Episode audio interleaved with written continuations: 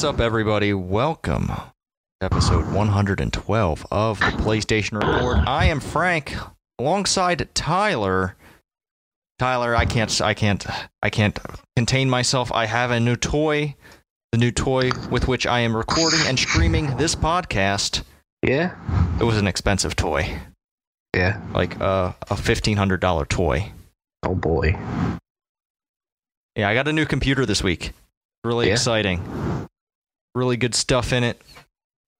Got a seventh generation i5 in there. Uh, Nvidia 1060. Didn't I couldn't couldn't pony up for the 1080s for what they're selling them for right now. Yeah. And then I got a total of three tera- terabytes of space in there. It's liquid cooled. It looks amazing. I love it. Does, it does it do that 4K? Oh, it absolutely can do that 4K, and that's what I've been looking into. Uh, I have two 1080 monitors in front of me right now, but I've been looking into 4K stuff. Yeah. And man, uh, for some reason, 4K monitors not much cheaper, or even cheaper than 4K TVs. Hmm. That's kind of weird. You would think they would be maybe cheaper because they're smaller, but Uh, that's I not guess maybe necessarily it's the case. I think it's a lot to do with like uh, refresh rates and all that kind of stuff, Probably. responsiveness, Yeah. kind of stuff that you expect out of a monitor. Nice. That's cool. How you been, buddy? I've been all right. Sound like you've been busy. It's been a week. That Being all over the place. It's it's been a fun week. Uh what was I doing? Oh, uh, was just people breaking bones. Fucking I was in Philly Monday. No, Tuesday. That was a lot of fun. Saw that Steel Panther, which that was fine. There was boobies on stage. Oh, there was. If you see Steel Panther, you should expect the boobies on the stage. They always invite ladies up on the stage. Um, and sometimes they show their boobies. Don't ask why. I don't know, but it's weird. I, I was literally standing in the crowd and just looked over at this chick that was standing next to me and just tits just hanging out. I'm like, okay, all right. it's one of those shows. I It was fun. guess so. I, I'm trying to figure out something because apparently only I'm only coming through the right speaker here, but okay, hmm. Okay, that's strange. Uh, I, I can figure out how to fix it, but yeah, keep going on with your stories of the weekend while I dive under the desk and see if I can switch that over to mono output here. Yeah. But yeah. Steel Panther is a goofy band if you don't know them. Like they are a uh, they're a metal band, but they do like kind of it's like seeing a comedy show at the same time. There's a lot of, it's very sexual, but a lot of like spoofs on 80s stuff. Um and 80s like hair metal band culture and, and all that stuff. Um so it's it's a lot of that. That's basically what that is. Went to a cool record store in Philadelphia as well, which is just made for me, being the metal guy. It is beautiful. You walk in there, just vinyls and CDs everywhere, everything you could ever imagine as a metal fan. And then also, if you're into Magic the Gathering, they have a lot of cool Magic the Gathering stuff there too. Uh, yeah, it's nice and exciting. Uh, Philly is is kind of a neat place, and Broad Street is is beautiful. If you're ever going to Philadelphia, go to Broad Street. There's some really cool cool buildings there to look at, and nice food. Very nice food. I saw a taco place. It was called Illegal Tacos. I'm like, that's weird.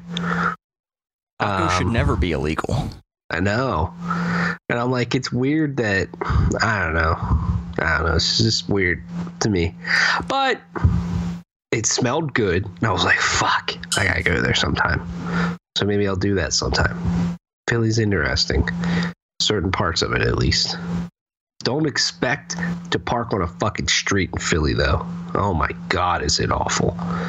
So Okay. staying in Philly is a is a turd. I don't know how people live there, but hey, man, Hey, gotta have fun sometimes. Sometimes Yeah. you gotta make that trip to Philly. Yeah. So then, yeah, I was off Monday and Tuesday. Monday, I finished God of War, which I'm sure we'll talk a lot about later. For show. I came back Wednesday to work to a day full of meetings, literally all day. And I'm like, what? Okay. Whatever. We got some new people coming in, so they, and we don't have enough space, so they decided to give me an office. They got me a new computer they didn't need to, but I'm like, hey, if that's what you want to do, Mister Supervisor, I'm not going to complain. This thing looks like, a fucking demon. It, it, I, I, for, I forget it's like eight in Asus something. I forget the exact thing. I need to to look at it. Uh, I forget what it's called, but like it like lights up like dark red. It's dark red and black. It looks like a demon. It's pretty Let me- let me- badass. Let me, tell you what, I, I, I can make my, my light up whatever color I want. This Oh, right shit. here. Is that necessary? It is not necessary at all, but it is pretty cool. Really, really cool. Uh, right now, I just have, have it uh, fading through different colors and stuff, but I could do all kinds of different things. Mhm. Did uh you play any good games on your PC yet? Oh yeah, I've played a lot of good games on my PC. Uh, right before we were streaming, uh, when you told me what time you were getting back, I was like, yeah, I have a few, uh, few. Uh, I have time for a few drops in PUBG. Got my Yep. ass kicked because I was dropping in spicy and I couldn't find weapons. It was just really bad luck. Had a few kills. It was fun. I also played some BattleTech, which loads a lot faster. I was having loading time problems in the on my laptop, uh, but it adds a lot better. Played some Pillars of Eternity on it. I ran the gambit really, like all- all the games that I normally play through. I played some Stellaris, played some Endless Space, you know, just to check it out, see what things look like now. Yeah. It's amazing what you can do uh, with an actual computer and not a laptop. Yeah. That is that is very true. Yeah. Computers are nice. Yeah, so I couldn't quite fin- uh, fix the audio issue for the stream, but it will be downmixed to uh, mono for everyone out there who's listening on podcasting services. If you're listening to this on an archive, I'm sorry. Nothing I could really do without restarting the stream. But Tyler, we can't talk about God of War at the front of the show. People will just turn turn it off if they haven't finished yet. So I think the appropriate thing to do is to wait until the end of the show to do our Mhm. spoiler cast of God of War. We've, have you finished it? Yes. Thank God. I, I have I have finished the story. okay. I haven't done a lot of the extra stuff yet because I more just mainline the story in a very very long sitting. That was a ton of fun. So. I was worried because I started saying that without checking with you to see if you actually finished the game yet. Yeah. Nope. I finished the story. Okay. Cool. I woke up so Monday. Monday I, I just took off to catch up on a lot of stuff, and I but I woke up Monday at like seven thirty, and I'm like I'm gonna start playing God of War at like seven thirty in the morning just because I want to make sure I finish that game, and I I certainly did. Awesome. Awesome. Yeah, we'll have we'll have a lot to say about that at the end of the show, but stick around. We have some news and maybe some other video games that we've been playing. I know we played some Fortnite together, Tyler. We did, yeah. We didn't play on the new map though. We played we played just Yeah. at the end of season 3. Yeah, Um, did you play any more play any more without me on the new map that just dropped season 4? I played a few matches myself last night, Mhm. And uh, just to check it out and check out season four stuff. Um, I, I had no luck at all. I mean, it was really, really bad. Um, I think I've kind of decided that I, this, I know this is going to be crazy talk. Like, that game is not what I want to play as a solo solo multiplayer experience. To me. I don't know. Maybe it's just because I'm not like amazing at the game or anything, but I just have such an amazing fucking time playing with friends with that game, or playing with at least one more person. That that I'm. I just I don't know. I think I'd rather play some other things solo personally, but but at the same time, I'm like, damn, some of those skins are cool, and I really want to get them, so I have to do these challenges. the best way to do them is is just doing them solo. No, the, be- the best way to get better at the game is to play the game. Yeah, I know. That's true. That's true. So I'm not saying I'm going to abandon it, playing solo, but I've seriously probably played less than 10 matches solo of that game.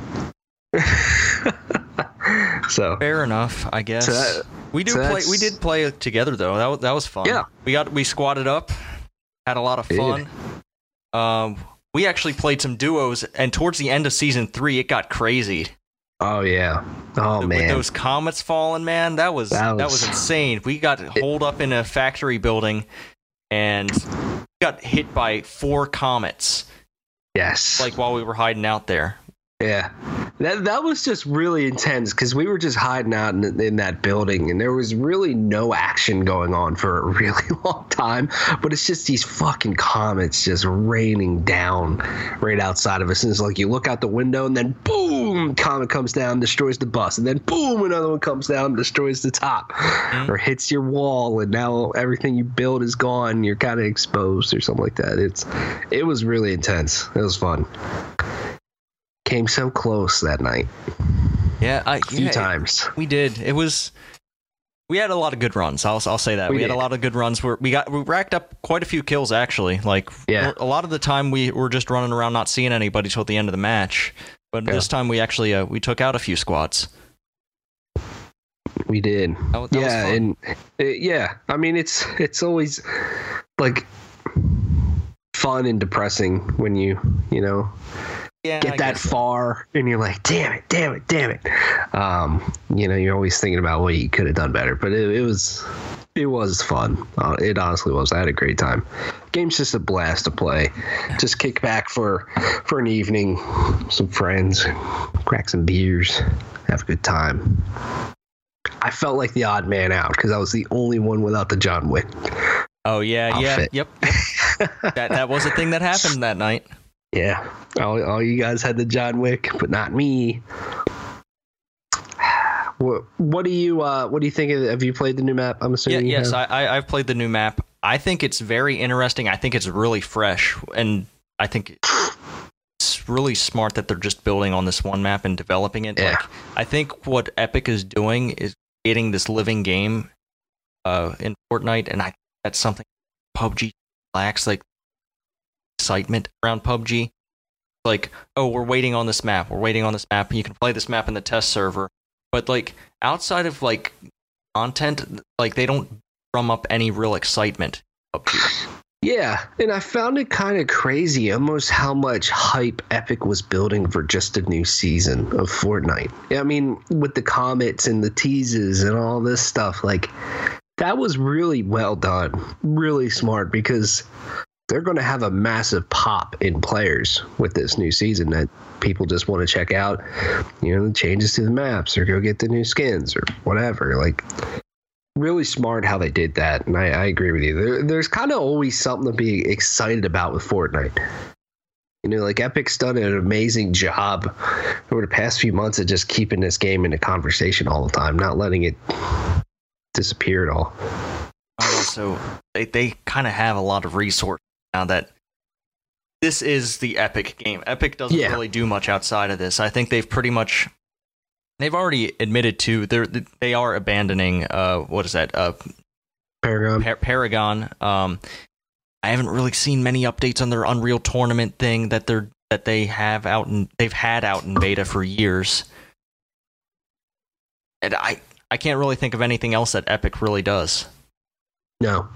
It's uh, like they're, they're the Fortnite company. They might as well rename themselves to the Fortnite company. Yeah. And and uh, I, I think it'll be a long time before we see anything new of them. I think it'll just be building on on Fortnite for a long time. Yeah. You know, maybe they add another mode to live alongside the battle royale or the save the world mode or something like that. Who knows? You know, I could see them doing something like that. It's cool. So I'm, I'm gonna put a shout out here. There's a guy in my office, DJ. He's been bugging me about playing Destiny 2. Tyler, have you been playing any Destiny 2 lately? No. The last time I played Destiny 2 was around December, I guess, when that first DLC came out. And the last thing I said to myself was, why am I playing this right now? And then I just literally hard crashed the game and haven't touched it since. This But- this guy he he wants to run Nightfalls with. Mm, I told him that maybe you're not playing as much right now. Uh, we'll probably see how much you're playing uh, around the Warmind and see what the Warmind brings to the game. mhm. Uh, is there anything else you've been playing? Other than No. Fortnite. I'm going to use Far Cry 5. Far Cry, man. Oh my Man, God. going back to Far Cry. It's depressing. Wow. I don't I don't like this video game. I have cleared two out of the three areas, um, story wise. The second area, um, I don't know. The story was so fucking lame in that area to me. I just can't get into it. Anyways, that's about it. It's it's a total podcast game. Like I, I've just lost all interest in a lot of the things that happen in that game. So I just like, hey, let's zone out, go get some trophies, shoot some shit, throw a podcast on or something, whatever. You know? Yeah, that that that like I have those games for me. Like they're my podcast game, and this could be an entire topic itself. is podcast games because there's a shit ton of them out there that are just kind of mind numbing, and you just you just need to not really be thinking about the content, uh, the well, the story or whatever content is there. Playing through the game, listening to something else. And for me, that that game tends to be the MMOs that I play, like uh, World of Warcraft, Elder Scrolls Online, Guild Wars 2. Those those kinds of games are the ones. I think MMOs really fit the bill really good for uh, Yeah. podcasting and Yeah. podcast listening, not podcasting while playing them. Kind of uh, that that would be a hassle. yeah. Yeah, to me, it's a lot of open world games. So Ubisoft games. yeah, yeah. Like even though I've really, I really enjoyed Assassin's Creed Origins, I did play a lot of that while listening to a podcast, you know, or something like that. Um, I would just kind of pause it, um, you know, when there's cutscenes and all that stuff, just for the story, because the story wasn't bad in that game and stuff. But like just playing and going through the motions and stuff, I just find myself enjoying listening to a podcast. You know, a lot of times with open world video games. Um, it's a little bit funny how uh, Ubisoft's logo kind of looks like a podcast app logo. yeah, sort of. I mean, that's kind of I what could I could totally see it being like a podcast app. Yeah, I mean, that's all I did when I played through Ghost Recon Wildlands. I mean, that Oh, yeah, story is nonsensical. Yeah, absolutely. if you're gonna play Ghost Recon? Wildlands, just don't Yeah. like turn the turn the voice volume all the way down. Just yep. Yep. yeah, And and I had a blast doing that. You know, I- just Yeah. listen to some podcasts and like three hours go by and it's like you know I've had some fun. Just I don't know what happened here. I just shot some things and captured some Yeah. areas. Yep. Yep. So that's kind of Far Cry 5. I mean, I've done some fun things in there. I did met a crazy ass redneck dude with a flamethrower and we just set a bunch of dudes on fire but uh, and that was kind of fun to do. But and I, I did this other mission where I had to draw some dudes into this like nightclub in the mountains sort of thing and like do certain things almost like it was a movie or something. And, and the mission was based around Far Cry Blood Dragon. Like it was literally called Blood Dragon 3 I was like this is interesting I guess um so that one was kind of fun. But then but then you have these like super serious story moments. It's like it just doesn't make sense.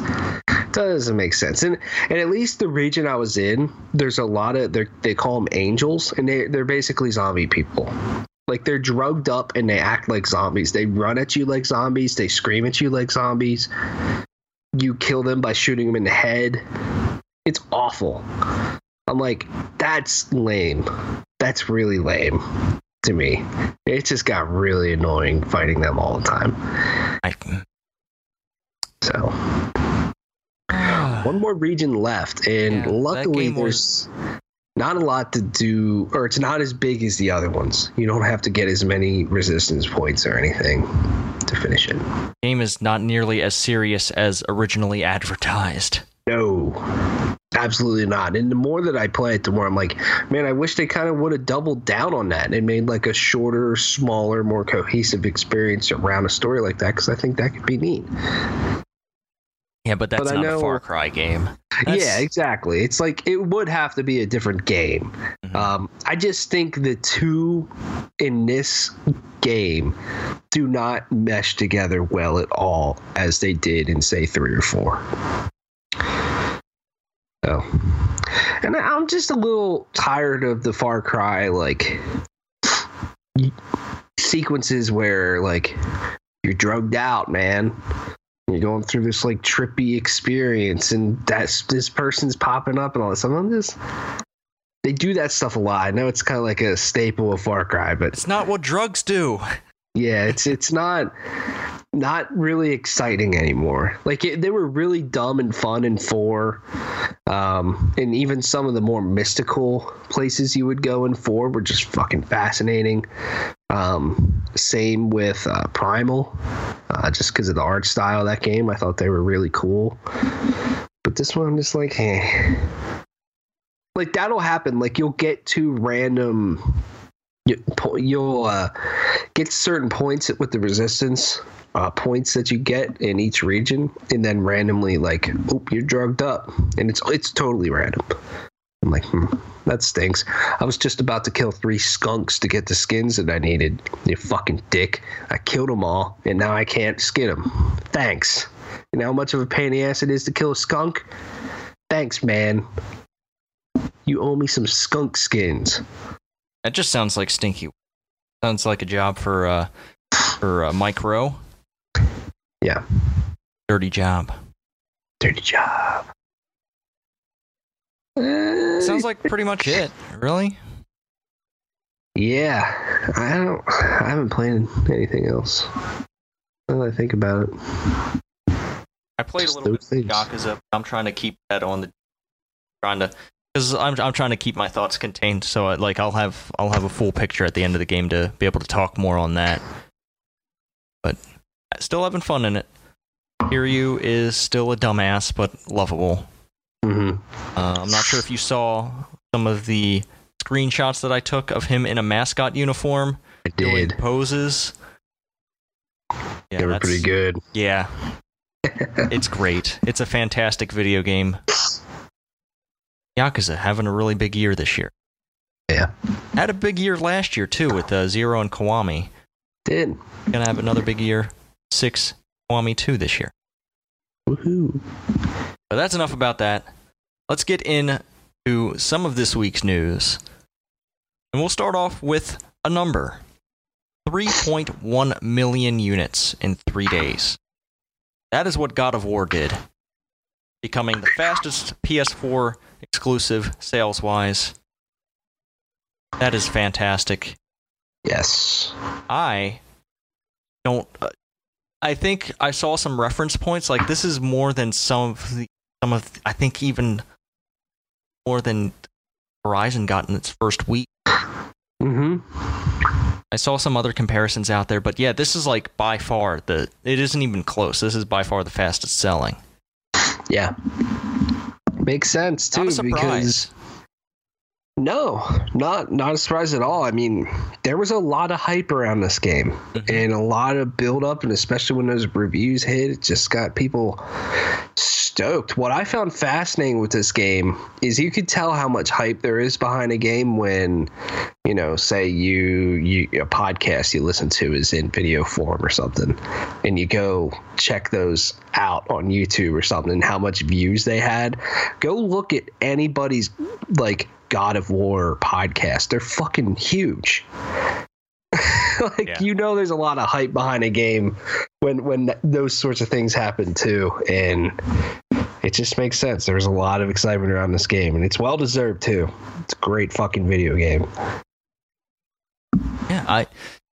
Yes, we will talk more about God of War later, but congratulations on the sales numbers. Whatever, I guess if that means much to the people who made that game. Um, it's fantastic. I'm sure it You, does. you, you done good, and we're gonna have more God of Wars most likely. I, I can't imagine how satisfying it must be to work on something. Be head, you know, head down for five years. You know, not really sure if the game you're making is really that great or not because you just work on it so much. Comes out, you get uh, amazing reviews. You know, one of the best reviewed games of this generation. Then it also sells extremely well. It's gonna be very satisfying. Indeed. Speaking of hyped up games, Destiny 2 has some fall news. Um, hmm so apparently their fall expansion is going to add a new mode. But they didn't really explain what that is. They're try- they're trying to say it's revolutionary for the first person shooter. Yeah, this new mode is new to the first person shooters as a genre. It Was an Activision earnings call. what can it even be? I'm sure there's been no I'm sure there's clue. been a, a shooter with a with a cooking mode. Maybe. Maybe uh, like ser- I honestly cannot believe I don't this know. statement. I don't I don't I, I don't know what they're even talking about. yeah, I mean, we won't know obviously until we see it. But even when you think about it, it's like, hmm, What haven't they what done in could shooters? it be? I don't know. Do you think it'll have anything to do with adopting a battle royale in some sort? That's not new. I know it's not new, but what if they're? I mean, this is marketing shit. Like, what if it's adopting it and somehow just putting a big twist on it?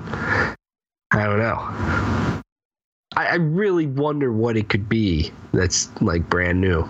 But hey, I, eh, yo, if if it's new and it's cool, that's something Destiny 2 needs. You know, it Yeah. needs something new and fresh and exciting and unique about it. Um, I think that could potentially draw a lot of people back. And yeah, we're supposed to get a fall expansion for Destiny 2, which is kind of like a no duh sort of thing. You, you know what else was new, Tyler, when it released?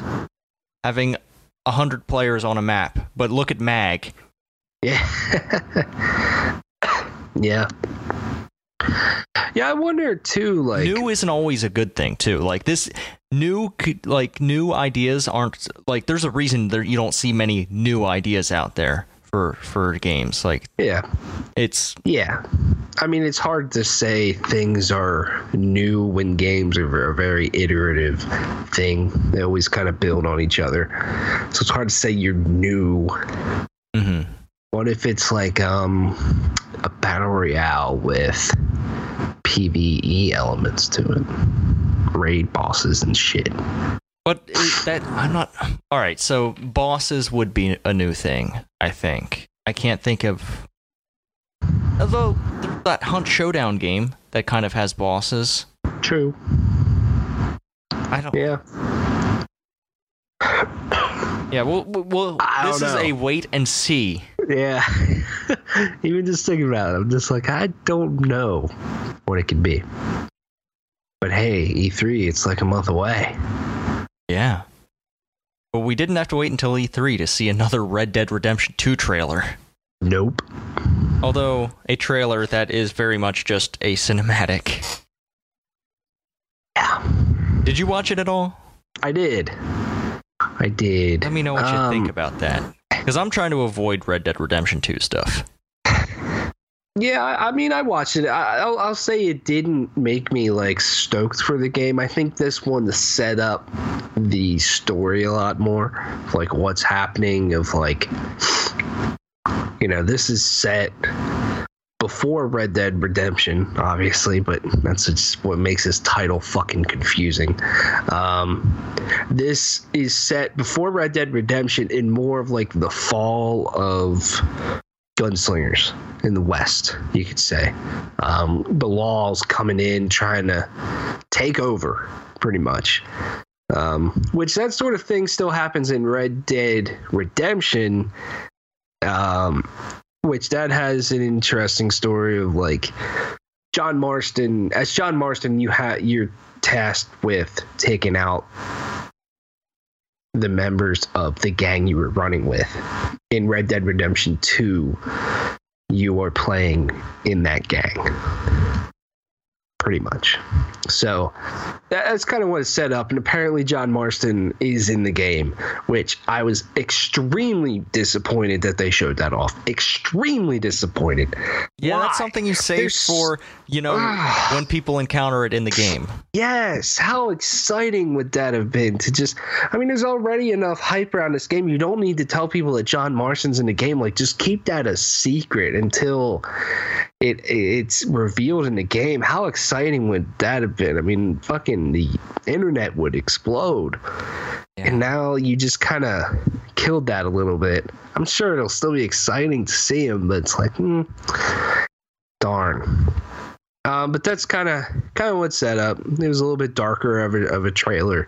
Um, didn't get me any more excited for Red Dead Redemption 2 than I am. I'll say that.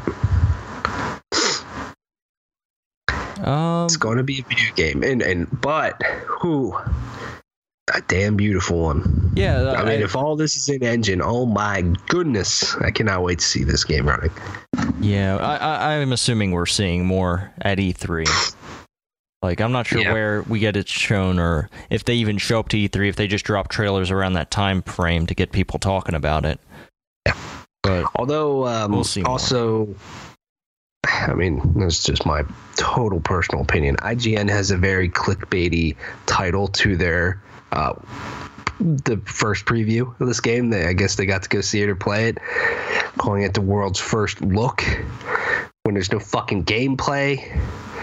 Ah, I mean, hey man, I'm, I mean, it's just a little bit of play on words, but but to me, when you say first look, there's something there to watch, you know. Yeah, But instead, it's it's more of a read, which is fine. And There's a lot of interesting details in that too. I mean, it's cool that they got to go see that. I'm sure that is a very very big deal for them. You know, it's a big deal for anybody to have the first thing of of such a big video game, um, but especially this one. So, go read that if you want to know more about, Red Dead. I did not read the whole thing, so I don't want to start saying details. So. all right. Um, So, So I, I put the this Fortnite thing in here uh, because season four started. It has some of the features that are in here.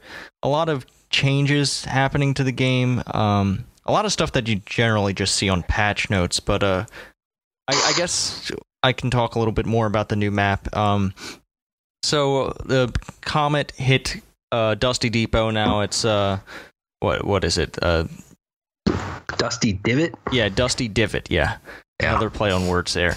Um, but yeah, the, like, and there's that. That's the main crater, and then there are some craters spread across the map. Um, in in these craters, there are these like moonstones, or what, I'm not sure if they call them moonstones, but there are these little stones in there. I, th- I think in here they call them hop rocks, which now that I think about it, makes a lot of sense Yeah. pop rocks. So you take one of those, and then for 30 seconds, you can jump higher. Uh, you don't take fall damage. Uh, but yeah, it's it's a cool mechanic that's centered around these different craters and stuff. It only lasts 30 seconds. You can't really stack them. You consume while, one while while it's active. It just resets the timer 30 seconds. But it's cool. I I dropped in a few spicy areas. Dusty Divot is definitely a kill town. Like Oh yeah. you cannot survive that. Nope. The thing that makes it it's almost at this point right now worse than Tilted Towers because at least in Tilted Towers there's buildings and shit you can go in and this is like more of a wide open space. Yeah. I dropped there twice and I went, "Ooh, what are these rocks? I just want to check them out." And then bam, shot immediately because I couldn't find a weapon in time. I'm like, "Fuck." One day I'll explore. Do, do you think it makes sense to get rid of Dusty Depot as it was? Um, I don't. I'm not going to say whether or not that was a good decision. I I don't really know. Like I, I found Dusty Depot to be fine as it was. I thought it was a cool little thing to be at the center of the map, but they've definitely uh centered the map with something a lot more attractive now. True. They also changed. Um, God. So in upper right hand corner of the map, there used to be these like And there still sort of are there. Um, like farmhouses. It was really open. Yeah, was yeah, right yeah. We used right, to drop there all the time. Yeah, it was right to the right of Anarchy Acres, and that's where we we would drop there a lot, just because not a lot of people would drop there. There's a few houses, and we can each kind of take one They and know. loot shit out of it. And They knew. yeah, they did, and now they changed it to the Risky Reels, I think it's called. Yeah. Um, which now there's a lot of different shit there. I'm like, fuck. I mean, it They was blew, it was they blew up our spot. They did. I was like, I don't know where to land now. Fuck. yeah. I mean, maybe we just get spicier. Maybe that's what we do. Maybe, maybe. There are Uh, other well, other changes good. as well in this. Um, a lot of uh, different way weapons work a little bit differently. Um, uh, way uh, I think headshots and like your crouched shot work. Um, and I guess different rewards, like different experience rewards, have been tweaked a little bit. Um, if you want to play in four x three, you can play it in four x three now. Why? I don't know, maybe. Yeah, I mean, maybe you don't have a TV. You can apparently play this game with a very uh, broke ass computer. Yeah. Makes sense. Uh, they Epic owns that engine, the Unreal Engine. They should know how to make it scalable for different hardware. But enough on that. Well, it's also superhero themed for skins. Yeah, yeah, that's cool. Uh, I Some think. of them are very cool looking. Yeah, I think that. It, I know there are a lot of people who are kind of like lukewarm on it, who don't really like it as much as the last one. But I think it's. I think it's a pretty smart thing. It's a. Mhm. It's something that kids will look at and be like, "Yeah, superheroes." Yeah. Yeah, I, I think. I like the idea of just doing a totally different theme every season Yeah. too. It's cool. There's been a lot in the news about Korea this week. Yeah. There's always news about Korea. Yeah. So, uh, so alongside them ending the the Korean War being negotiated uh, to end, uh, Koreans and Australian rating boards have leaked Hitman: Sniper Assassin. It is a game that has not been confirmed yet, but it looks like we're getting another Hitman game. I'm excited about. It.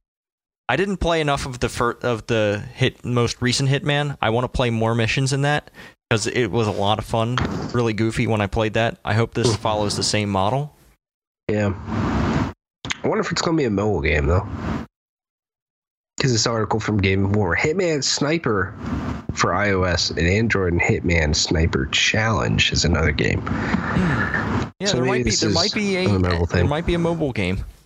Also, Who knows? But you know, they did say we are getting more Hitman sometime in the future. You know, it's been two years. Um, and I, I just wonder if they're going to stick with that episodic model or not. So, to me, if they're going to do that, maybe two years isn't so crazy. If they're going to just kind of drip out the content every few every few months. yeah, that would be. I, I know. think that would be really cool. Um, yeah, I, that that's a game that I think if we sat on a couch together and and played that, that would be hilarious. Yeah, agreed. Just like some of the some of the ways you get in and infiltrate and just some of the weapons are funny. The ways you kill people are hilarious. Yeah, agreed. Excited to see what comes out of that. Uh, PlayStation Now subscribers, I know you're out there somewhere. You're now going to be able to play some PlayStation 2 games, which kind of bums me out a little bit. Which mean because this basically means they aren't going to bring PS2 classics to PlayStation 4. They're just going to bring the they're going to bring them to this service. Uh, but yeah, it's um. I, I think yeah, th- there are already some PS2 classics you can buy on PS4, but I think this this probably means that they're not going to do many more. Yeah. It's taking a while, a while to do this. I'm surprised. Yeah, this is it's it's a little strange. Um, but yeah, if you want to do PlayStation Now, I think you can. I remember correctly, you can do PlayStation Now on PC, which I'm Mhm. looking at my PC right now. Yeah, maybe I do that. I I don't know. Um, but yeah, that's that's a cool new thing for people who use that service. Yeah, uh, let's. Yeah. those are old games though, Tyler. Yeah. Old games. We're, Old we're here for the new video games. The new video games that come out every single week. Every day. let's let's be let's be thankful that the list is uh, I could I can count it on both my hands. Uh, unlike some weeks where there Yeah. are just way too many video games. Now there there now there are just slightly too many video. But there are video games, Tyler. Do you want to get us started with the games that came out this week? Yeah. City of Brass. PS4. Become a daring thief in City of Brass, a first person action adventure from senior Bioshock developers. Armed with scimitar and a versatile whip, you'll lash, slash, bait and trap your way to the heart of the opulent Arabian Nights themed metropolis. Of an opulent. Yeah. You know, words are hard sometimes. Can't read. I'll read this one. Deiland, PlayStation 4. A long time ago, when the universe was young, children were sent to minor sent to minor planets. Their mission was to awaken the magic crystals kept within the planet's interior. This is the story of Arco, the youngest of these children, who lives on the smallest planet, Deiland, the tiniest of them all. At first, I was th- I was thinking Dragon Ball because you know how they sent the kids out to conquer the planets, like they were they, like they meant to for for Goku to come. Oh wait, you didn't watch Dragon Ball. Damn it! I keep forgetting that you don't have no Dragon Ball knowledge. Nope. Nope. When people talk Dragon Ball, they're just like Goku and Deku and Waku, and I'm like, what in the fuck? Waku is a Final about? Fantasy X character. Come on. I haven't play Final Fantasy X either. From this art, I, I from the art alone, I was like, hmm, I can see this being like a Disney animated movie. Hmm. I don't know. Guns of Icarus Alliance PS4 edition. Guns of Icarus Alliance PS4 edition is the ultimate player versus player, player versus environment, steampunk airship combat game, complete with an ongoing war between six elite factions vying for control of a world ravaged by machines. This next game look. Uh, Hex Tunnel Touch is the next video game on this list of video games. Enter another dimension and master the elements to become a supreme being. With arcade, chaos, and ultra modes in procedural stages, ensures a unique experience. Yeah, that logo is. Hmm.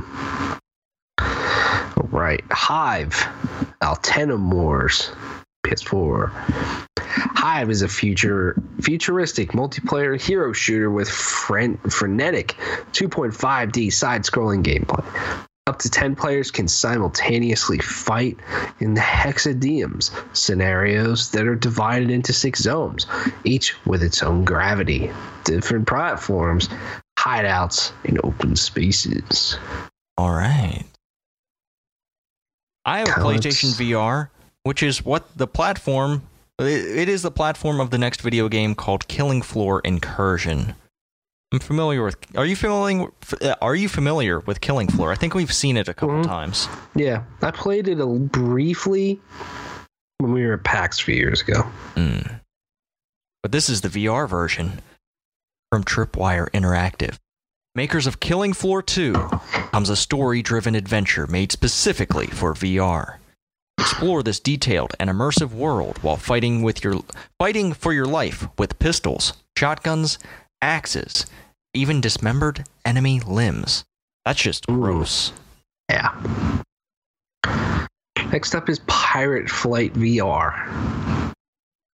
Made for everyone, it's the most casual VR flying game. Just fly, race, and shoot across three beautiful worlds and triumph through 90 missions. I don't think there's anything casual about a pirate flying a plane.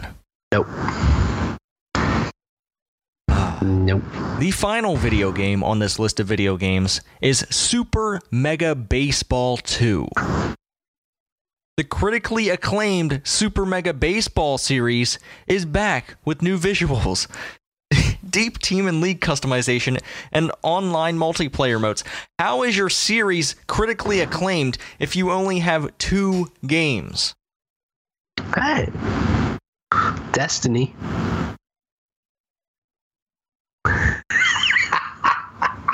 I wouldn't. I wouldn't call. I would call that critically acclaimed. Yeah. Well, I mean, this is just the release. Like they had one game. They had one game prior to this. How can you? How can the series be critically acclaimed if only if their second game is only just All coming right. out? That that's that's my case. I can I can understand that. Can't really be a series until you have a few things. You have to have at least four, so, you know. How many albums four does games. Godsmack have, Tyler? Because there's a new Seven. one out. Seven albums they have. What would you tell me about the latest iteration in their series? Um, I really don't like it. I think it's very forgettable.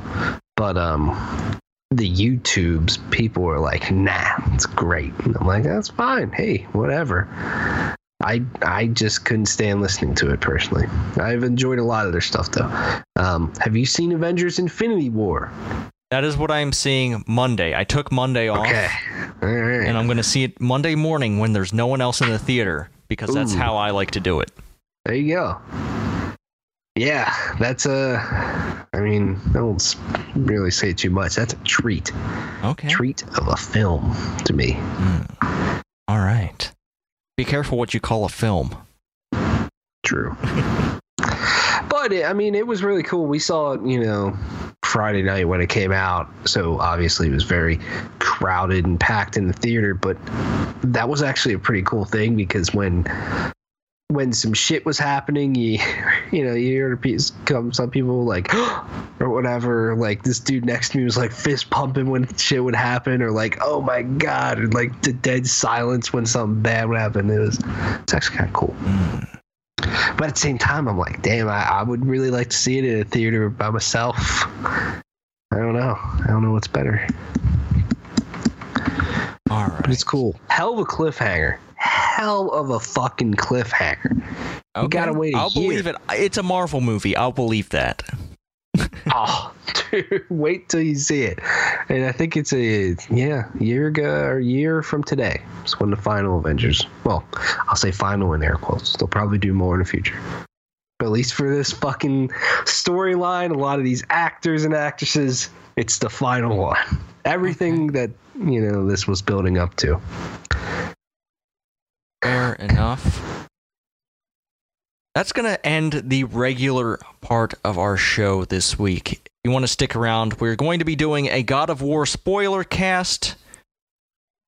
If you aren't in for that, we'll see you next week. You know, uh, you c- actually, I should probably list this out. You can contact us at PlayStation Report Podcast at gmail.com or at PS Report Podcast on Twitter. You can find Do me it. at the Arctic Sloth, and you can find Tyler and his YouTube channel at Plugged On Vids. Tyler, you Yeah. gonna say something? No, just say hi on Twitter. Oh yeah, definitely do that. Give us ratings on iTunes. Tell your friends about us. We're here every week. We would like you to enjoy what we have for your ear holes. All right, from Yeah. here on out, there are going to be spoilers about God of War. Please, if you haven't beaten the game, turn it off. Okay, Tyler, let's talk about God of War. What about that ending, dude? What about that reveal, dude? I know. Woo! What about the ca- the wall paintings, dude? And what they foretell? Woo! Damn. All right, let's take this step by step here. Let's do it. Beginning Lay of it the out game, for me. fan fucking tastic how they started with the fight Yeah. with Baldur. Yes. Holy fucking shit, that was pretty cool. Yeah, it was. I mean, it was a very slow beginning of the game, very slow. But then that fight was like, wow, that's that that goes down to me as one of my most favorite and memorable boss fights I've played in a long, long time, if not ever. And that fight was intense, and it just did not stop either. And, and I was in the final phase of it, and uh well, at the time I I didn't know, obviously playing for first time, but it felt like the final phase, and uh, I literally had just like a pube hair of health left, and I and I fucking kicked his ass. I was so happy. I was like, damn, this game's fucking good. But that that was a really good fight. It was it was good at building a lot of mystery around what what's going to happen. Yeah. I think yeah, it was very curious how they like I was curious how they were setting it up because it was just some dude knocking on Kratos' door and I was like, who the fuck is all the way out here in the wilderness? And then it Yeah. was it's this scrawny little fuck. And I'm like, dude, why are you fucking with Kratos, man? Why are you fucking Mhm. with Kratos? And then he fucking launches you over your goddamn house. Yeah, Like that I did not see that coming. I did not know who that was at the beginning. It, it doesn't tell you that is Baldur, but like yeah. shit.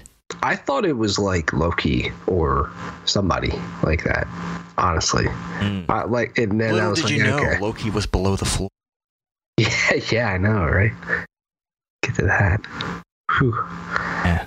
Um. But yeah, I think that, was, was just great fight. I I think that was cool. I think the overall premise of uh, fulfilling Kratos' wife's last wish, uh, I think her name was Faye, Mhm. last wish, to have her ashes spread highest point in all the realms. That was that was a cool thing. Just a Yeah. cool overall thing. A, a way to. It, it's a nice backbone to plant other stories on. Uh, I I think the next moment that really, st- unless you want to talk about this first bit more. No, I mean, I just, I, I think that's a, at least setting up what these games and what this storyline could be moving forward. I think that is just like the perfect story they could have told. Is is doing that there because it, you know, God of War was just in the past about killing and violence and and all that stuff and anger and this was something a little bit more meaningful a little bit more down to earth i think it's, it's just the perfect story they could have told overall i really like that Right. Yeah, I Yeah, it's it's good. It's fantastic. I hope they continue to tell good stories like this. hmm I think Atreus at the beginning just a wee, he's a little soy boy. yeah So like he is not he I hardly could believe he was Kratos' son. Yeah i know.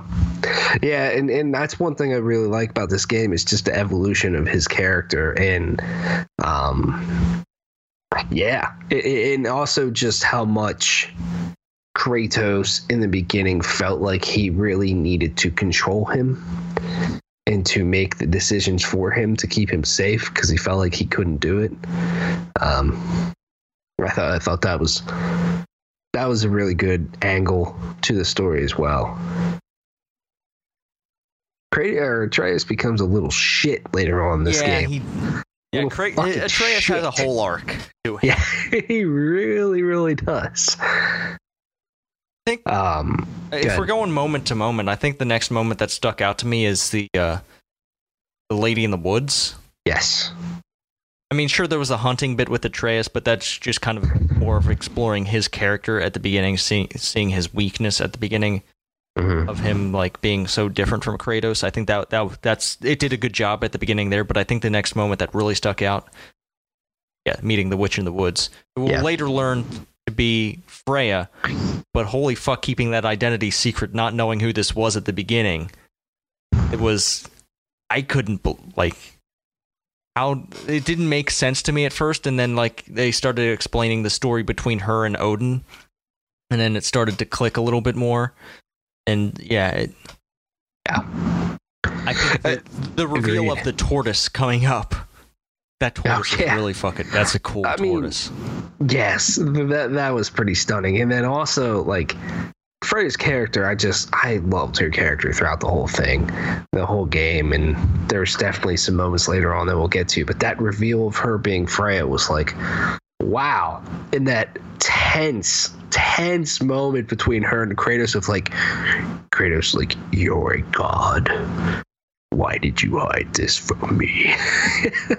you know, it was like, oh, well, you know, maybe in the last game you would have just bashed your fucking head on the wall right there. but uh, yeah, that, that was a very, very intense moment. But when you first get to first get to her area and that tortoise comes out of the ground, that is one of the most visually stunning things I've ever fucking seen in that video ga- in a video game because it just the color, the life, everything about that area is just. Mm, Yeah, I could tell so something was something was up. Stunning. Like that that area had so much contrast to the rest of the woods that you were going through. Like it like I I didn't know that uh that this lady in the woods was a god or anything, but I knew she had she was up to some shit. Like Mhm. because like things don't just look like this without any sort of magic. Yeah. Yes. Yeah, and I really liked how many times you did come back to that place. I mean, there is a ba- some decent amount of backtracking in this game, but I, I didn't mind it just because you it kept it interesting because you're always unlocking new abilities to unlock other areas or things you saw along the way of like, oh, what is that? I can't do that yet. So it kind of kept it fresh. But I liked coming back there because it felt like another home in a way. You know, it felt little almost even though some shit happens there, like comforting to be back there in a, in a way. Yeah, you're not Um, always back there for the for good reasons either. Yeah, definitely not. And and I think another moment to me was right after that when you get to the Lake of the Nine and Yeah. the World Serpent comes out. And we saw the World Serpent in some gameplay reveals uh, at some conferences and stuff, but yeah. You know, I thought that was something that was just going to be there and go away. And no, they they were crazy people. And every time you went to the Lake of the Nine, they rendered that giant fucking serpent every time. Yeah. and it's just there. It's It's- good. It is very good. And the scale is just incredible. And like little bit later on, but man, uh, I think you hear it talk a little bit in the beginning, and just the first time I heard that thing talk, Oh my goodness. like it was so deep and bassy, and like it, like I felt it.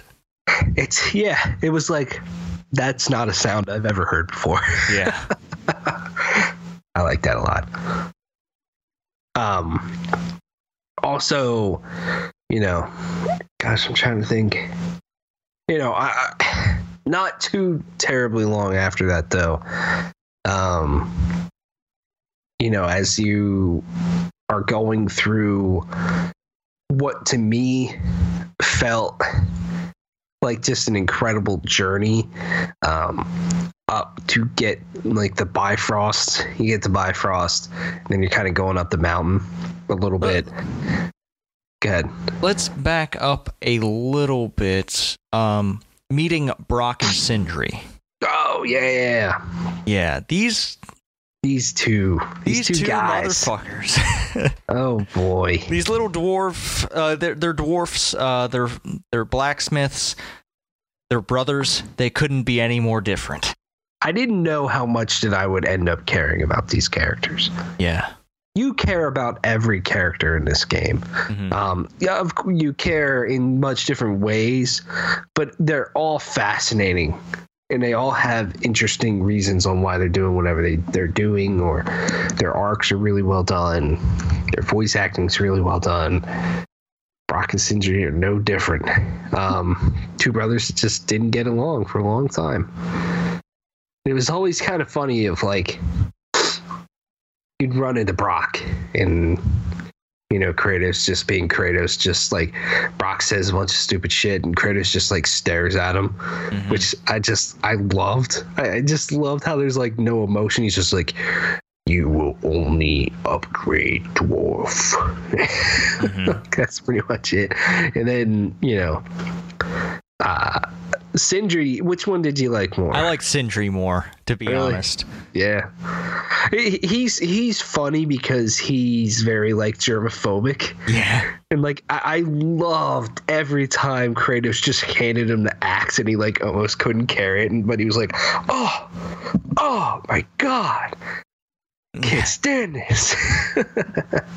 or um, later in the game, towards the very end, uh, with a character that we'll get to a little bit, when a head is tossed to him, I'm like, that is perfect. That is perfect that they threw it to him, just because it's like one of the grossest things. Um, and he's a very germophobic character. I, I thought it was just so funny and so weird how they would just show up in random fucking spots. Yeah. And you're like, how the hell did you get here? And I love how they played into that. Like every time Kratos would be like, How did you get here before us? like like they, they kind of knew how kind of goofy and, and dumb it was, but they, they really really played that up and I liked it. Mm-hmm. Yeah, that was that was good.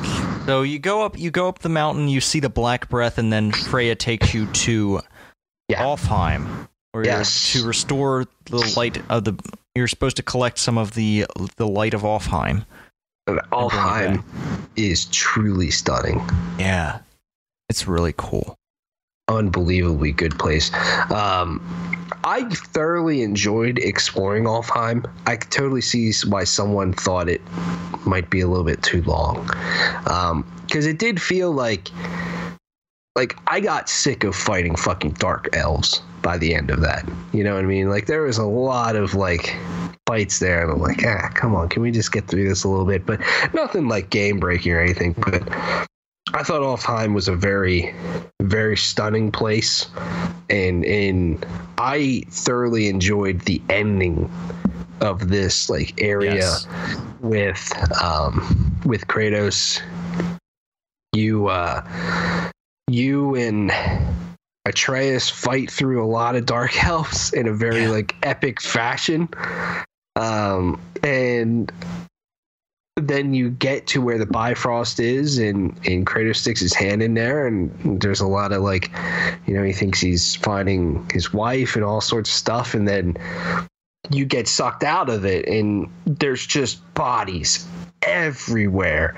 Like Atreus was just a boss while you were gone, but but Kratos was like it only felt like seconds in there, but it was actually a really long time, and there was actually a really just incredible moment between those two. Like Atreus was very upset, like you left me again, like what the hell? Why did you leave me? Sort of thing. Yeah, and that, that I think that was a great uh, development moment for Kratos, especially like realizing that yeah he is at fault for some for a lot of things, like for the Yeah. way his son is. Like Yeah. he, he is at fault for how his son feels about him, Yeah, and it, definitely. I think it set him on the right path of like uh, I I should probably try to fix this relationship a little bit. hmm Yeah.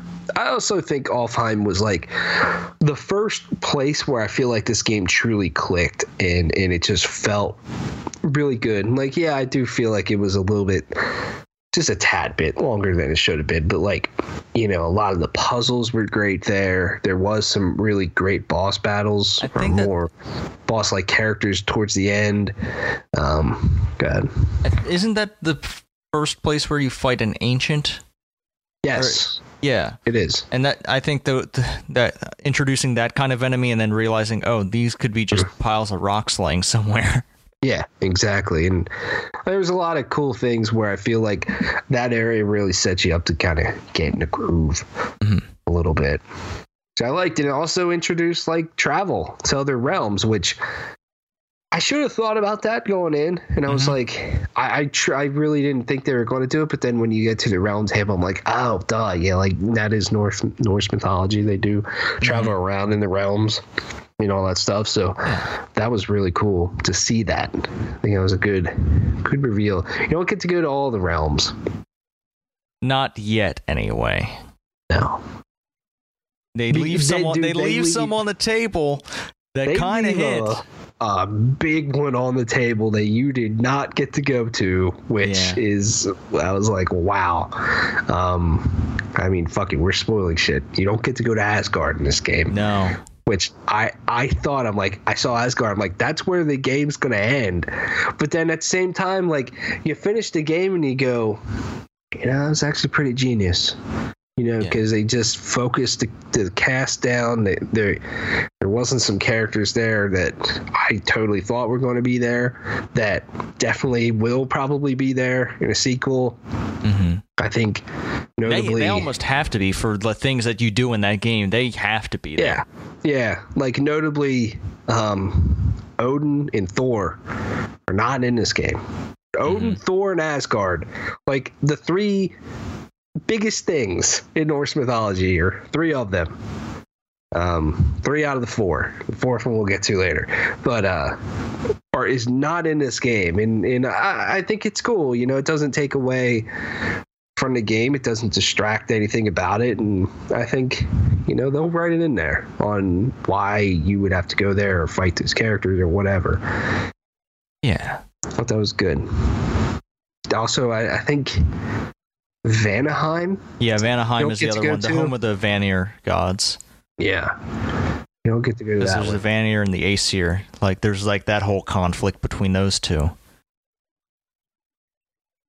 Yeah, then you're, you know, you get to Bifrost. You're going up the mountain with the Black Breath, which was a fucking incredible moment too. Lots Mhm. of great, thunderous, epic music there, which I really liked. Yeah, Uh, soundtrack is freaking amazing in this Oh game. my god, it's it's one of my favorites that I've ever ever experienced. Honestly, it's really well done. And then you're going to through the mountain, which I loved this area Mhm. personally. I felt like the fucking mines of Moria from Lord of the Rings, and I, I just was so in love just exploring these dark, depressing caves. And uh, a lot of the combat sequences there were great hmm especially some epic ones towards the end. You know, Oh, you yeah. fight, fight a nice big troll. You're fighting while the elevator's going up is really great. Mhm. And then to me, it, there was a lot of really cool moments here too between Atreus and, and Kratos of like kind of testing their relationship in a way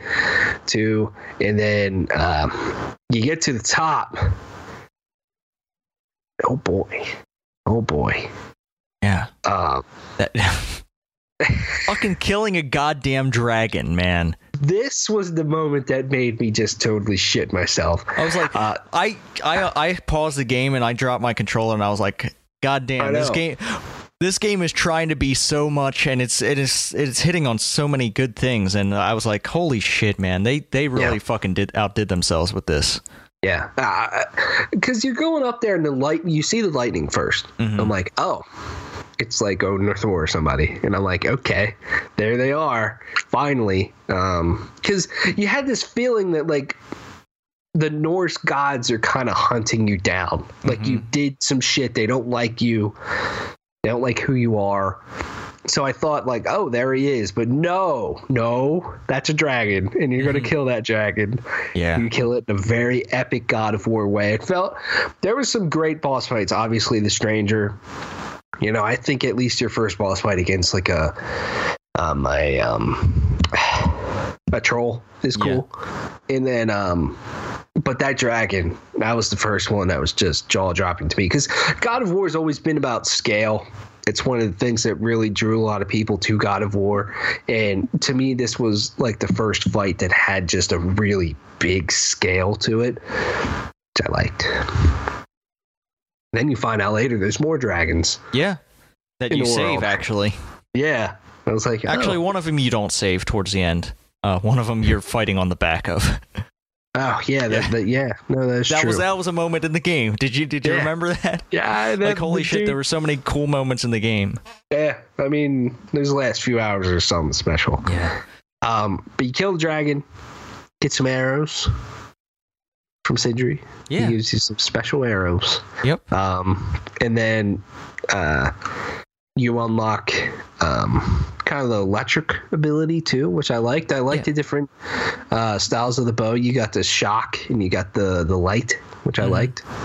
You could use them in different ways. They did certain things, uh, obviously differences, and I like that too because you got that, and now you just unlock the whole, you know, new section of the world, pretty much. I mean, it's a Metroidvania in a weird Yeah. way. A little bit. Um, soldier through the mountain, get to the top of the mountain, and you realize, oh, that's not the right mountain. No, first Uh-oh. you're like, I think the first thing you notice up there is like, oh, yeah, shit, Yeah. Thor's sons, yeah, yeah. There were some some people there. Magni and Modi, Yep. are uh, interrogating Mimir, who is trapped in a tree, which is, I believe, that is canonical with Norse mythology. That uh, Mimir is trapped in some sort of tree configuration. But yeah, Yep. it's man, Mimir. Holy shit, meeting Mimir. Oh, dude, he he just took this to a whole nother level to me. Like, I, I feel like this game would not have worked as well without Mimir because he was the difference maker between Kratos and Atreus that just made the whole, all three of them, just a really special treat to be with. I feel like that's another moment that just made me go like, wow, this game is just incredible with what it's doing right now. It's just so expertly crafted.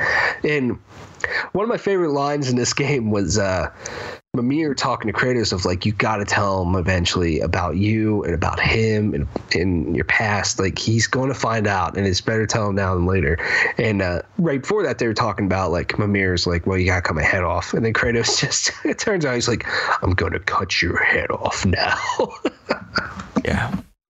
just such a great line. There's so many great lines from Kratos in here. Uh, he cuts his head off, and you have him forever. Well, yeah. Well, you bring take him it back, to Freya's house, and this is the point in which the game kind of was spoiled for me since I knew a little bit about uh, Norse mythology. Um, not entirely because they did kind of screw screw with things, kind of collapse two characters into one. Um, but when Freya takes away uh, the arrows because they're made out of holly, uh, that's when I realized, oh yeah, they're totally going to use the the weakness um, of of Baldur. Like Holly is the weakness of Baldur. Like in, it's canonical in North Norse Mm. mythology. Like that's how he actually dies. Is uh like in Norse mythology, it's like they they all have it's a yearly thing where they throw things at Baldur because nothing can hurt him, and then Loki crafts a a holly uh, spear that gets thrown into him and kills him. I got you. But like as soon as that happened, because prior to this, like a little piece of the arrow was like used to repair Atreus's uh I forget Mhm. like his quiver. Quiver. Yeah. Yep. Yes. But yeah, that, that that's the moment where I was like, oh, oh, who's Baldur's mom? Is is Freya Baldur's mom? Yeah, and then I was like, huh, that's Yeah. strange. Mhm. And I'm like, It- it, it- yeah. I think they that hint was kind of on per was uh, on purpose for people who know things. And I was like, oh man, that that's a real teaser right there. I think I know what's happening. Yeah, this game was good about teasing that mystery out, whether you kind of knew some things or not. You know, it didn't give you a whole massive dump at times. I mean, it did at times give you a little bit more than others, but you know, I think that was it's a, such a well-paced game from start to finish. It really is one of my favorite games in terms of pacing. Um, let's see after so yeah after you get the head you heal the head you then have to make the chisel Yes, the the, the chisel? chisel is next. Yeah. yeah the chisel i fucking love this area too because you you you're you're in the boat going to where you have to go and you turn the corner and it's like there's a massive giant and a massive hammer that looks like Thor's hammer in a way right there just off in the distance. And it's like wow that's stunning. And then you actually go up to the thing you know? It's not like it's Yeah. just there in the distance. Like you go up to these things and the sense of scale in this game is great. And with the change in camera angle i think really brings it alive. But that that was really cool too because i felt like more in that section like kratos and atreus were kind of working together Mhm, as a yes. team and he was allowing atreus to do a little bit more. Mhm, Yeah. I thought that was well done and then you end up fighting um magni and Modi, which was a great fight. Great fucking fight. Um, but then Atreus uh, starts to kind of get sick. Yeah, yeah, he kind of rages out and gets like you. It almost looks like he's going into the Spartan rage Mm-hmm. for a moment, Yeah. and then he kind of collapses. Yeah, and the game was kind of teasing like, um, you uh, Atreus has a sickness, and you're like, well, what is it?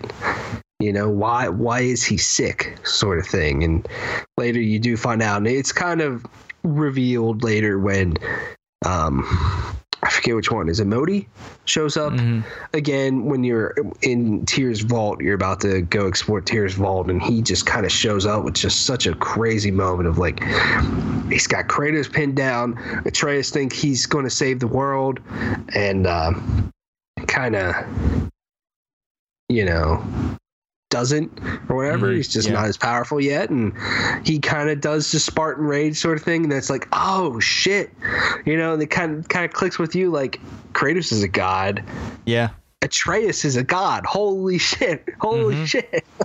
Uh, you just can't control yet. And that's kind of what's been making him sick. Um, Yep. So that that was that was a crazy moment. Yep.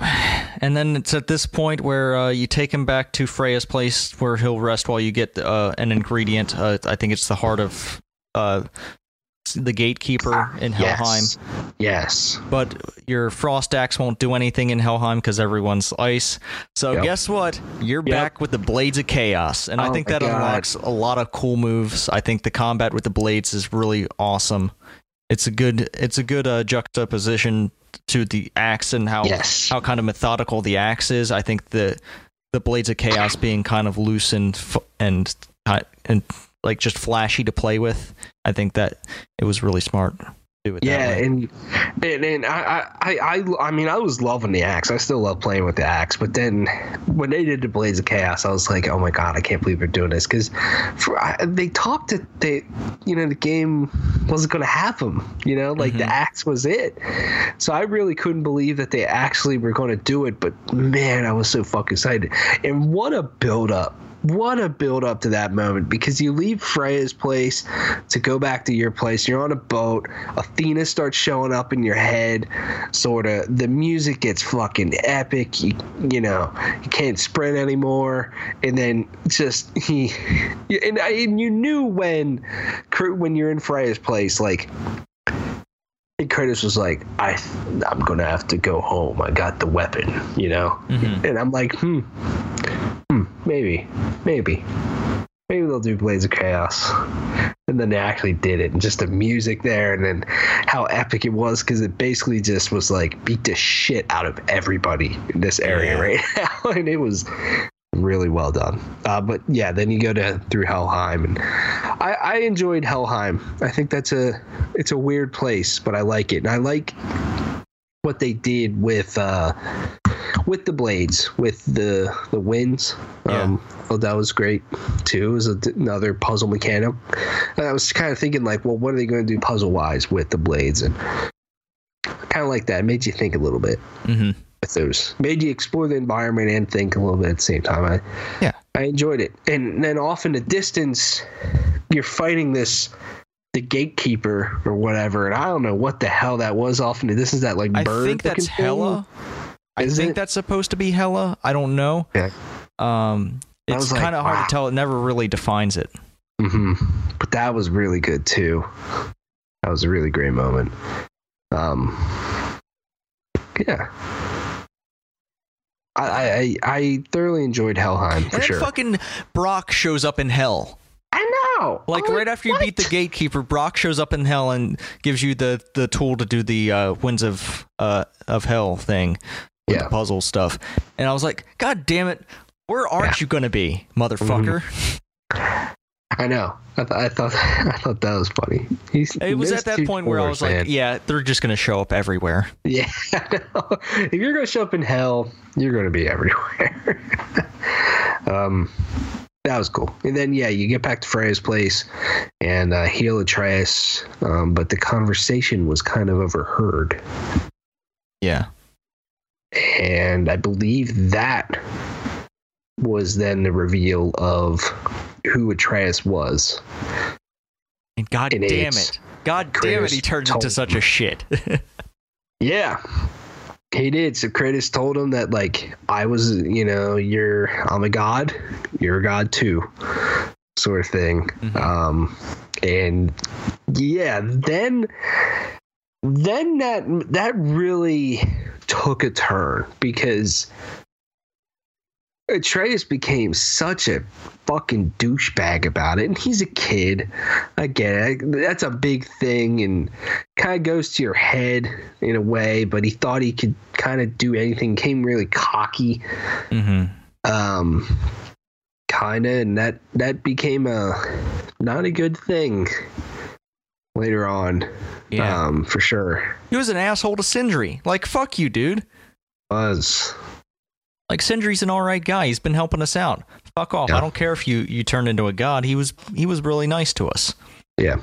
Yep. Yeah, I, I was like, man, what are you doing, dude? So then you go back up the mountain. Um, and uh, th- there were some good moments there of Kratos of like trying to keep Atreus in check. Of like, just because you're God, you know, comes with a lot of responsibility. Like, you shouldn't um, just think you can do whatever you want, sort of thing. That's you're in. You know, I thought I thought there were some good moments with Kratos there of like building his character out a little bit more of just be, not being just like, yeah, my God, you can do whatever you want.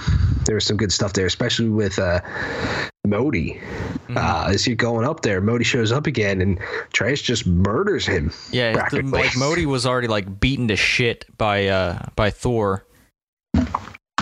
Yeah, Like- and I thought that was a cool, cool thing because earlier Kratos was beating the shit out of. Was it Modi? I don't know. I'll have to look up Magni was- and Modi. Yeah, he was beating the shit out of somebody in in or in I know, right? I thought it was earlier in the game. Kratos was beating the shit out of somebody, and Trace was like, "Stop." Maybe it was the other way around. Maybe I'm thinking it's something later in the game. No, no, no, no. It is later in the game. Never mind. Um, Modi's beaten. Kratos was like, "We didn't have to do that because he lost. He's done." sort of thing. And then later in the game, uh, Kratos was beating the shit out of somebody in, uh, which I think we'll get to a little bit later. Um, and then Atreus was like, "Stop!" He he lost. That was when Atreus was kind of on on the, the back end of his arc and kind of coming back to who he who he was, sort of thing. hmm But I also wondered because then uh, you get to the top and some bad shit happens. Baldur shows up again. Yeah. Atreus thinks he can do whatever the fuck he wants because he's a god and tries to fight him. And that doesn't end well. And then uh, Kratos starts to def- fight Baldur again, destroys the gate to um, The Jotunheim. Jotunheim.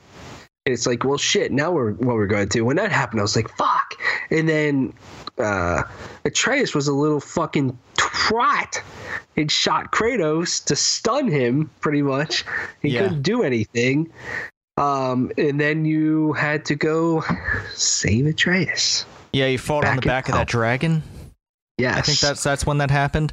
Like that that whole sequence. Yep. And then like later on, if you go back to the Lake of the Nine, you can see the dragon actually died of its. I guess. Oh, really? Yeah.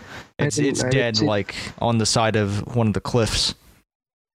Wow. You can actually go and gather. Uh, I think it's a dragon tier, which is a rare, super rare material. Cool. I have to do that. Um, that was a fucking crazy, crazy thing of fighting Baldur on the back of that dragon. Like, Mhm. damn. Um, but then you end up going to Helheim again, Yeah. save Atreus. Yeah, and I think this Helheim sequence was fucking fantastic. Oh my god! Because, so much like- better. Yeah, like there's there's there's a big thing later on, but like I think one of the biggest moments in the game is when you're climbing through and seeing the story between Baldur and Freya yes. and seeing like oh yeah, Freya kind of like cursed him with invulnerability. Yeah. It made you really care about those characters even Yeah. more. You know, like they ju- just did a, such a fantastic job of writing all those characters, and I thought that I thought that was good. I liked how kind of drawn out that was too. It was a very long sequence, but it was just so riveting. The whole thing was really good. Yeah. And the whole time you're kind of the whole time you're going through Helheim, you're like, "Where's Baldur going to show up?" You Mhm. thought I thought he was going to show up on the ship. Yeah. You get a ship going later on. Yeah, you Uh, fucking cool. you turn its sails like horizontally, like parallel with the ground, and you fucking light some fires on the ship and turn it into a fucking airship. Yeah. Like what the hell, man? Yeah. That was fantastic. Yeah. And also while you're in Helheim, right before you saw Baldur, you saw basically the moment between Atreus and Modi Yeah, and Atreus killed him. And I was like, hmm. And Atreus was like, that's not me. Like, what the heck? That's just not me. And I was wondering, like, is Atreus controlled somehow? Um, or was that just the whole God thing getting to his head? Mhm. I don't know. I thought that was really neat too. he's just maybe in denial. He can't believe what he did. Yeah. Yeah, I thought I thought that was cool, like showing showing like, hey, here's what you did, kid, and you're kind of being a dick, hmm you know. Uh, but uh, dude, I love that ship sequence too. Yeah. Um, just it, it was kind of a long sequence, but it was fucking intense. The whole thing, just constantly back and forth on that ship, fighting and keeping the fires alive. And it's like, dude, I gotta do this, I gotta do this, and we're not gonna make it, sort of thing. And had a really great adrenaline um, feel to it. You get out of Helheim, and then it's back to Tyr's temple, right? Right. Yes, because you're trying to find the way that Tyr traveled between realms. Yes. And I think Tyr's Temple did an awesome job of just fleshing out the like the possibility how this whole thing is possible. Yes. Uh, Like and it really opened it up for future games being in different yeah. spots, and even even in Helheim, you Mhm. see kind of some. Uh, yeah, it tortures you. It tries that. to tortures torture Kratos with images of uh, Zeus, Mhm. Oh yeah, that that was and good that's too. that's the moment where, like in Helheim, that's the moment where uh, like Kratos sees the image of him beating the shit out of him, yes. and like he, he I'm not sure if Atreus saw that. I don't think Atreus did. I, yeah, I was wondering if he did and he was lying and said he didn't. Yeah, I, I wasn't sure on that one either. Mhm. If he just didn't outright see it. Guess we won't know. I don't know. Because I can understand Kratos being able to see Atreus's memory there because he was there too. It's kind of his memory too. I think I'm not sure exactly how it works there, but I, I Yeah. think that was something that was exclusive to Kratos. Yeah. But then again, it wouldn't make sense to be able to see what Baldur was seeing. hmm So I, I don't know. It, I don't know how that whole thing worked. Yeah, I don't know, but I liked how they brought that back in. hmm Because at the time when you're playing God of War 3, it was like, yeah, cool, fucking beating the shit out of Zeus. This is great. But I loved how they they built some like repercussions to that. That Yeah, that moment still kind of now that I think about it, I bit. think it, it was probably a case of Atreus lying just to just to protect his father to be like, yeah, Dad, I didn't see anything. We don't have to talk about this. Yeah. Yeah, that, that was a good moment. But but yeah, I mean the whole thing with Tyr like kind of opening that up between realms, I thought that was cool and I really liked going through through his vault. hmm That was a neat space. There was some really hard kind of just scenarios there. I, I felt some of them were kind of tricky. Um, Yeah, some of the puzzles with the swinging blades and stuff like that, Yeah. with the rotating blades going around and stuff like that. that Mhm. yeah, that was. There were some ones that I had to stop and think about a lot. yeah, definitely. Especially the one. I think there was like five or six spinning blades. Yeah. mhm. and, and it's like how the hell am i going to get through this and then you have to then it kind of clicks of like oh you kind of got to get them lined up so you have a straight shot through yeah. that, that was that was really good there there was some some good shit going on there and then also the the whole thing where i think you then flip the realm Yeah, flip thing, the whole. Yeah, flip whole, the whole Tyr's Temple. which was nuts Yeah, totally.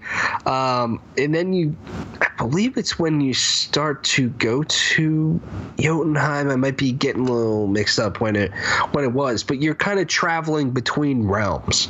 Yeah. You know, in a way, while this stone kind of activates and does what it needs to do.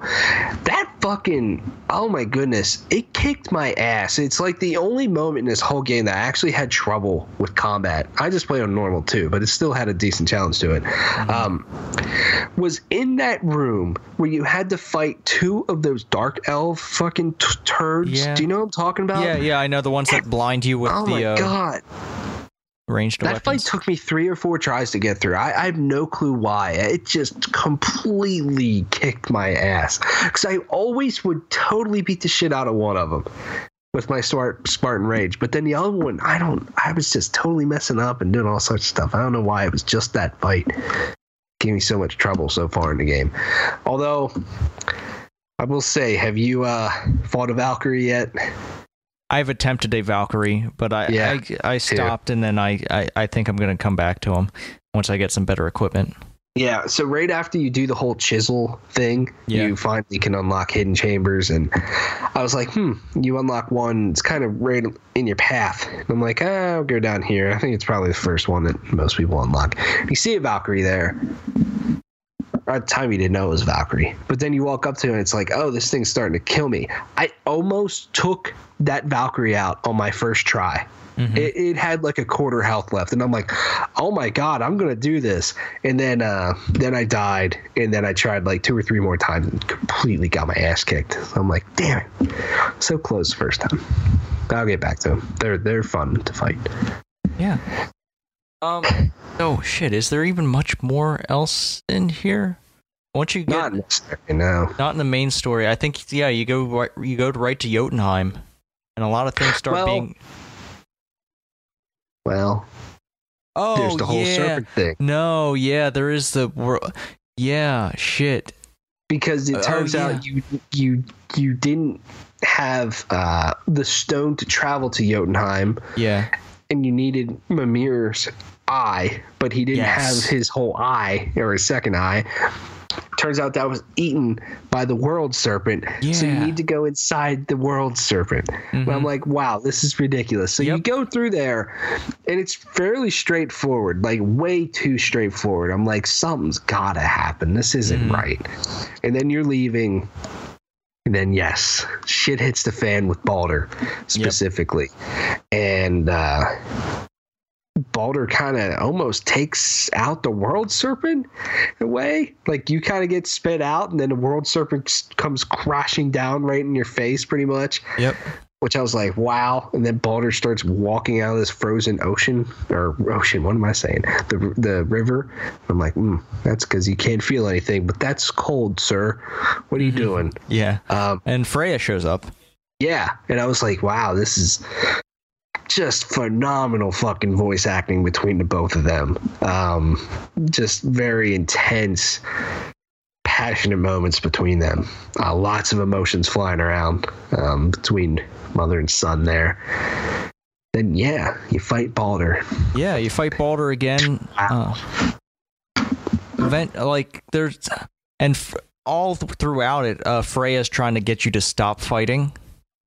Yeah. and she's throwing everything she can at you. At some point, she like reanimates the giant. Yep. Like holy shit! That Which that I feel like she could have done more with. I'm like, you're a fucking giant. I mean, I know we're gods. Yeah, I'm sure you can do a little bit more with that, but that was crazy. yeah. Eventually, I think um, Baldur punches uh, punches uh, Atreus in the chest, where the Yeah. where the the arrow was used to repair the quiver, and Yep. it breaks the spell. And Baldur is like fucking going ecstatic and just wants keeps wants to fight so he can start he can keep feeling Mhm. things, man. And Yeah. it's like fucking insane. Yeah, and and like his speed increases. Mhm. He changes like types between the the frost and the ice a lot, so you have to go or frost and ice. What am I saying? Frost and like uh, fire or whatever. So you had to go back and forth between your weapons. That was really good, um, which made sense. Then it clicked with me that like earlier you had those arrows and Freya's like, no, no, no. Well, why do you have these? You don't want these. Mm-hmm. She probably knew what that would do to Baldur if if he was hit with one of them. Yeah. So that made sense. Um, but then it got to just a very crazy moment where Baldur was going to kill Freya. And Freya was like, if it makes you happy and you survive and you're happy, then kill me. Fine, whatever. Mm-hmm. And he's killing her.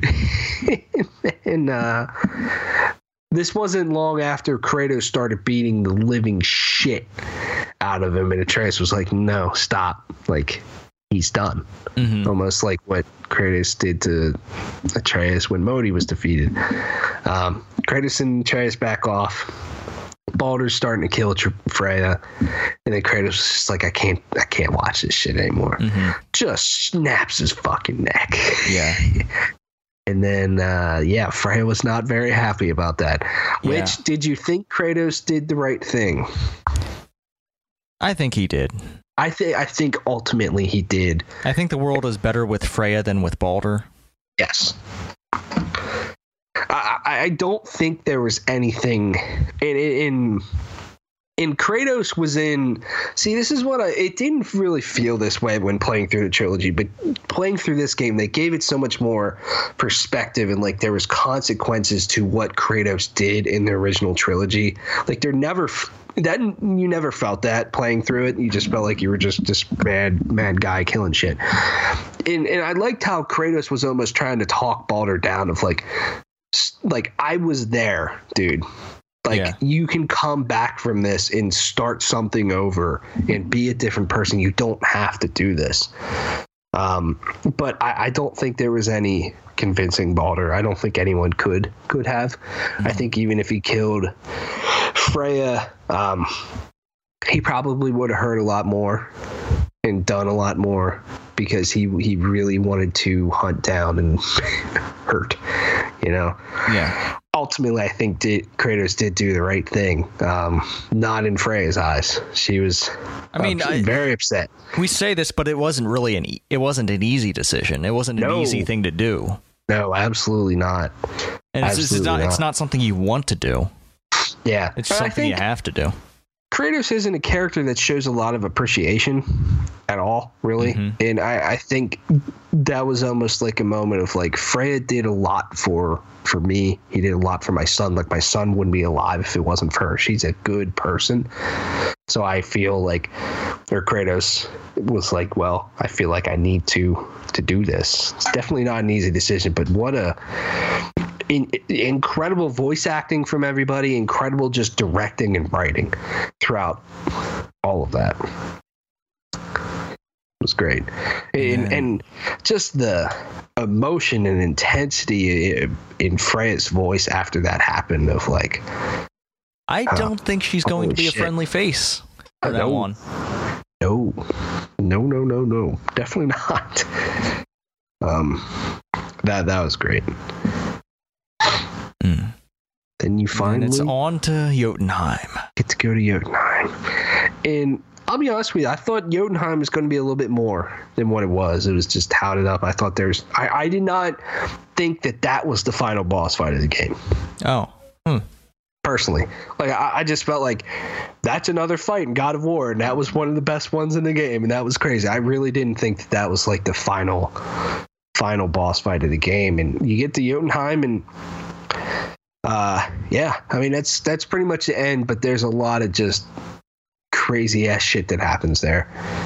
First of all, you get to kind of the the mural the mural stuff, um, where Faye, uh, Kratos' wife, Kratos' mother, like pretty much mapped out and knew exactly what was going to happen throughout Yeah. this journey, which I thought was like, what? Mhm. just totally insane. Um, then you also learn that she was a giant, yeah. and Kratos honestly didn't know she was a giant. At least Mhm. I, he says he doesn't. So then you put the two and two together, you're like, well, Kratos is a god, Faye is a giant. What? Yeah. that means Atreus is a god and a giant. Like, holy Yep. shit.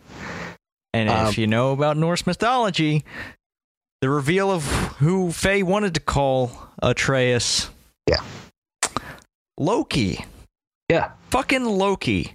Yeah, because Atreus was like, they had everything right on that wall, but they kept calling me Loki. Mhm. Why? And and then Kratos honestly told a fantastic story of why they he wanted to call him Atreus, based off of someone that he, he fought Yeah. with back in, in Greece, which was good, but still, like Atreus is Loki. Holy shit. um which I think it was really cool me- that uh, that uh, um, Kratos allowed him to help spread the ashes on the mountain and actually let Oh, him that- carry that it. was- yes, that that was great because he's like, he's like, no, we do this together, sort Mhm. of thing. You know, like we're we're a team, and it was like the first time that I felt like it was really meaningful that he called him son hmm too, which was great. And- also, like, how visually stunning was that when you get to the top of Jotunheim, you see all those dead giants out there. Yeah. They're just filled with like sadness. Like fuck, they're they're all gone. Crazy. And then when you're going back down through the temple, seeing um, the mural and seeing, I think Kratos dead Yeah. with, uh, I think a bunch of serp like serpents coming out of uh, Loki's mouth. Yep. That was, Yes. So I think, I, I think Kratos might only have another game left, if that. yeah, I mean, and, and I could see it because I think they're building. They did a great job of building Atreus up as a character that you like. I think if they keep doing that, you know, he could be another great character that could con- continue on potentially. But yeah, I mean, I, I think ultimately that's what it's going to come down to, for sure. And, and correct me if I'm wrong. Like Loki in Norse mythology is not Odin's true son. No, like Thor he's- is, right. So I, I think he is adopted, maybe? Yes, yes. That that that's what I thought. So that kind of makes sense, I guess, sort of. It's a, it's a little bit of a twist, obviously, with Kratos thrown in there, Yeah. but it's not super far off from the actual thing. Um, it's just fucking crazy to me. I was like, I I did not see that twist coming personally at all.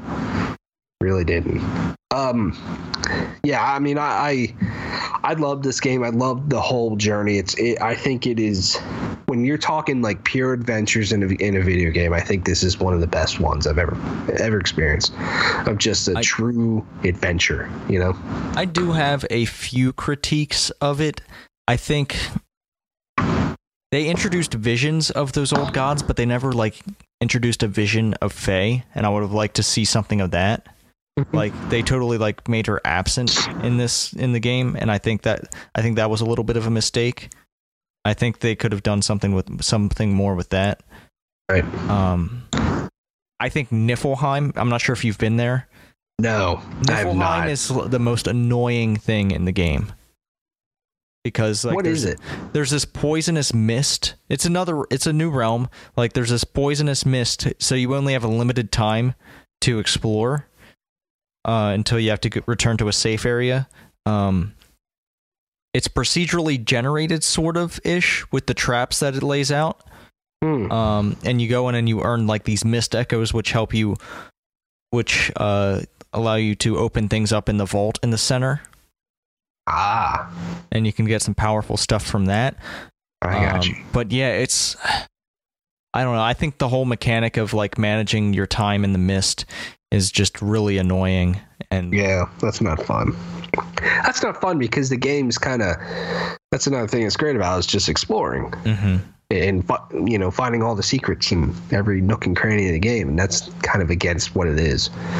Yeah, I, haven't been there yet. I I basically just mainline the rest of the story, and I'm going going to go do a lot of the side stuff. I I, I be, I'll be honest with you, I kind of want to. I don't know if I have the time, but I kind of want to try to platinum this game. yeah, I just love it. I love it so fucking much. I want to just do everything in it. Yeah. I, yeah, it's a fantastic game. I like it's it's not without its faults, but I think this is definitely a contender for game of the year and probably one of the best games on the console. Oh yeah, I think it's it's probably top five on the console. Uh, definitely top five.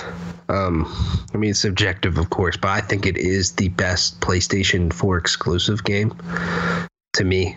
Um, not not by much. I mean, I really Mhm. love Horizon and Uncharted 4. I mean, those are great games, but I think the, just the adventure itself just was really, really top notch. Really well done.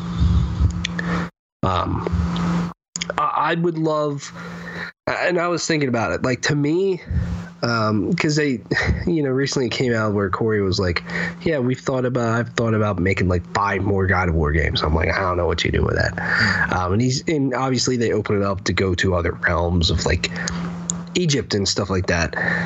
But I, I want at least just one more game in Norse mythology. I mean, they they built so I much of this will be. world. Yeah, I, You I- kill to me, Thor's sons. Like, how do you not fucking? Yeah. Like how is there not repercussions to that and and also like of course like you got to explore Atreus and his growth and the whole Loki thing like I, I at least want one more game in this Norse mythology. And I think just because of the length of this game if they do a game of similar length uh, I think you can probably uh, cover what a lot of people were thinking was going to be in here of like Odin Thor, Asgard, stuff like that. I think I, I'm I'm So- I'm gonna lay out the map here for you. I think there's one more game with Kratos, um, where they, he has to. I think in that game he explores a little bit of Vanaheim. I think he he gets a little bit of that. I think he has encounters with the Vanir gods. Um, and Freya is kind of the main antagonist of that one, sort of. Um, kind of reluctantly so because I don't think Kratos even would want to hurt Freya, but like he has to defend himself. I think in that one, uh, Kratos dies um, to Thor, and then the next game is Atreus fucking dealing it out, causing Ragnarok. Yeah, that's another thing they didn't really. They kind of touched upon it, but Yeah, the World Serpent apparently Ragnarok was sent back in time from Ragnarok to the present time. yeah, Yeah. Who knows? God War's great, man. I, yeah, it's going to take something really special to top my list for game of the year. Personally, I mean, there's a lot, a lot left. Some really big games coming out for sure. Some games I'm really interested in, but I just think this this adventure is so special. I just think God War really just it nails everything so well, and I just think that's what makes it great to me. I mean, it's just such a such a high bar, All right. Yeah. you know. I can I can agree with that. Um, it'll be up there for me. I've got other games. It'll be definitely it'll be up there in in PlayStation category. There are other games that I'm playing that I'm really digging, but as for as far as PlayStation goes and console games, I think it's it's going to be up there. Yeah. It's going to be top 2 for me. I Yeah. think. Mm. But yeah, really excited to see where they go with that. Um, and I think that that's pretty much all we got, unless you have any closing thoughts on God of War. Nope. It's pretty much everything. I mean, play it. I'm excited to do some of the side stuff. Yeah. All right. Well, uh, this has been our God of War spoiler cast and the end of episode 112 of the PlayStation Report. We thank you for watching. We mentioned earlier where you can contact us. By now, you probably know the drill. We need to get some sleep, probably. Tyler, it's late over there for you. Um, yeah, we'll see you all next week. Until then, be good to each other, play your video games, and. Play God of War again.